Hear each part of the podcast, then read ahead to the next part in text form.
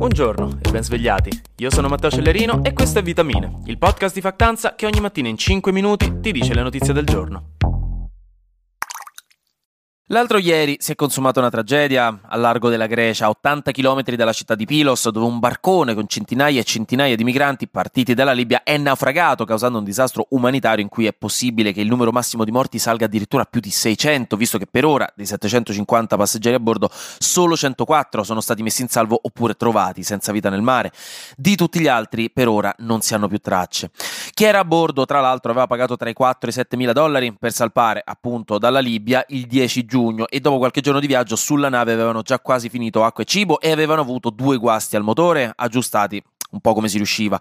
Uno dei dettagli più agghiaccianti di tutta questa storia è stato dato proprio dai sopravvissuti, secondo cui a bordo della nave ci sarebbero stati tra i 50 e i 100 bambini, tutti stipati sotto coperta, nella stiva, senza poter uscire. E visto che per ora nessun bambino è stato ritrovato, si teme una tragedia nella tragedia, cioè che tutti siano rimasti intrappolati mentre la nave affondava. Si sono aperte molte polemiche e addirittura un'inchiesta da parte delle autorità greche perché sembra che la nave fosse già stata avvistata alle 9 di mattina e solo poi alle 2 di notte ci sarebbe stato il naufragio, quindi ci potrebbero essere delle colpe nei soccorsi arrivati troppo tardi o proprio mai arrivati. E su questo staremo a vedere.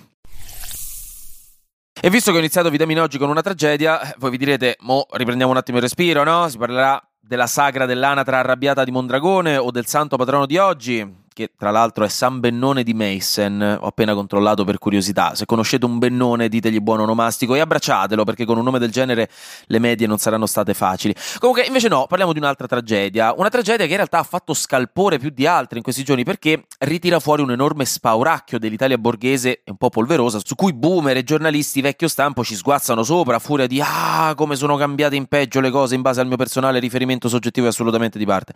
Comunque se ne sta parlando un bel po', tra mille polemiche della storia dell'incidente a Roma tra una Smart e una Lamborghini in cui è morto un bambino e dove a bordo della Lamborghini ci sarebbero stati dei content creator, degli youtuber della pagina The Borderline.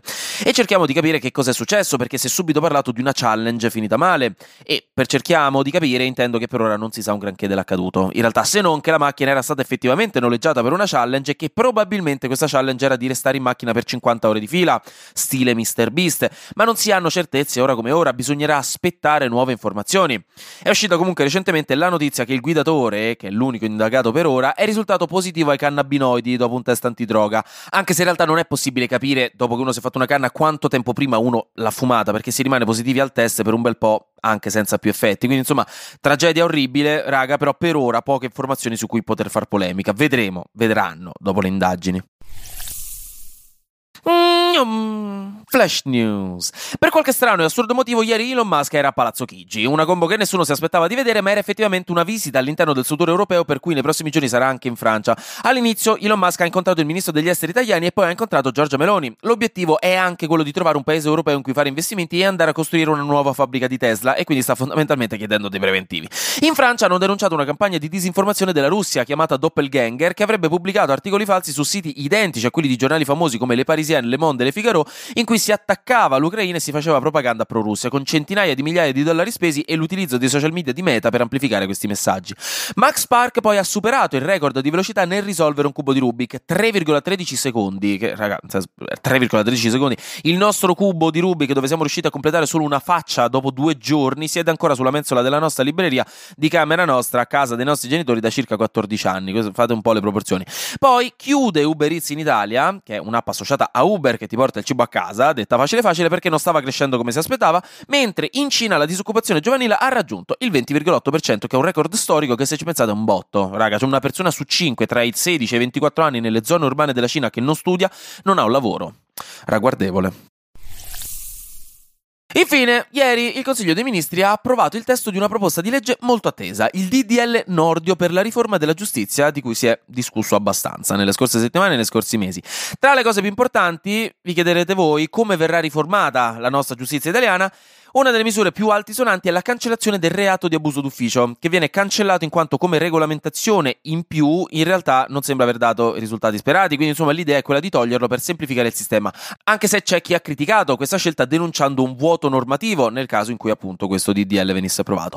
Poi non ci sarà più per i PM, i pubblici ministeri, la possibilità di appello per le sentenze di assoluzione per i reati di contenuta gravità, che lo so, raga, tutti qui starete qua a dirmi ma che caspita me ne frega, abbiate pazienza, qui tra di voi c'è qualcuno al terzo anno di giurisprudenza che oggi a lezione ha bisogno di non fare una figura da cioccolataio col professore, quindi insomma gli sto salvando la vita, we're all in this together, per citare High School Musical, siamo fratelli d'Italia, stringiamoci a corte, l'Italia chiamò, un po' di solidarietà.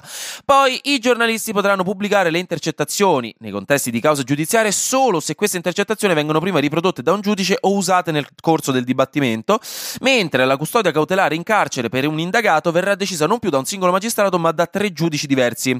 E infine l'avviso di garanzia, l'avviso di garanzia che viene notificato insomma per chiunque venga indagato dovrà iniziare a contenere anche la descrizione sommaria del fatto e il tutto dovrà essere fatto cercando quanto più possibile di tutelare l'indagato.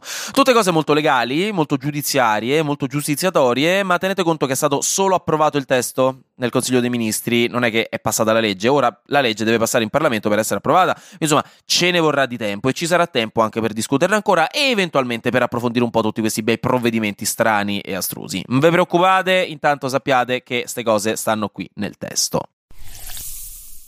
In tutto questo vi ringrazio per i messaggi di solidarietà di ieri, la puntata di ieri, appunto che era una puntata speciale, era un messaggio che, che, avevo mandato per avvisarvi, in realtà sembra essere piaciuta molto, molti hanno colto la cheat, vi ringrazio, comunque appunto con mia cugina è andato tutto bene, tra una cosa e l'altra alla fine abbiamo salvato la Cina dall'invasione degli Unni, quindi insomma tutto è bene quel che finisce bene. Mentre vi aggiorno che abbiamo ufficialmente annunciato un eventone, un evento molto molto carino, eh, la prossima settimana, venerdì prossimo a Milano, il giorno prima del Pride di Milano, eh, che è fondamentalmente un panel che modererò io all'interno del contesto del, insomma, dell'eventone di Queer Pandemia eh, che si terrà al base di Milano e sarà un panel sul linguaggio inclusivo, quindi per capire un pochino il politicamente corretto, insomma lo stato dell'arte del politicamente corretto, questa, no, questa grandissima espressione che tutti adesso sentiamo e che scatena sempre tantissime polemiche e sarà con degli ospiti veramente molto fighi. Abbiamo messo nelle nostre storie di factanza ehm, diciamo, le informazioni di tutto quanto. Vi metto, se vi interessa, il link in caption eh, per eh, vedere se vi interessa eventualmente prendere i biglietti. Sarà una cosa molto, molto, molto, molto figa, organizzata appunto da noi e i ragazzi e le ragazze di TWM Factory. Um, e niente, sarà veramente molto carino. Quindi, se vi interessa sentir parlare no, di politicamente corretto, di linguaggio inclusivo, eccetera, eccetera, sarà un bellissimo evento. E niente, ci sarò anch'io. Quindi, nel caso, ci vediamo venerdì prossimo. E per il resto, anche oggi, grazie per aver ascoltato Vitamine. Noi ci sentiamo lunedì perché sarà successo successo di sicuro qualcosa di nuovo e io avrò ancora qualcos'altro da dirvi. Buona giornata e godetevi il weekend.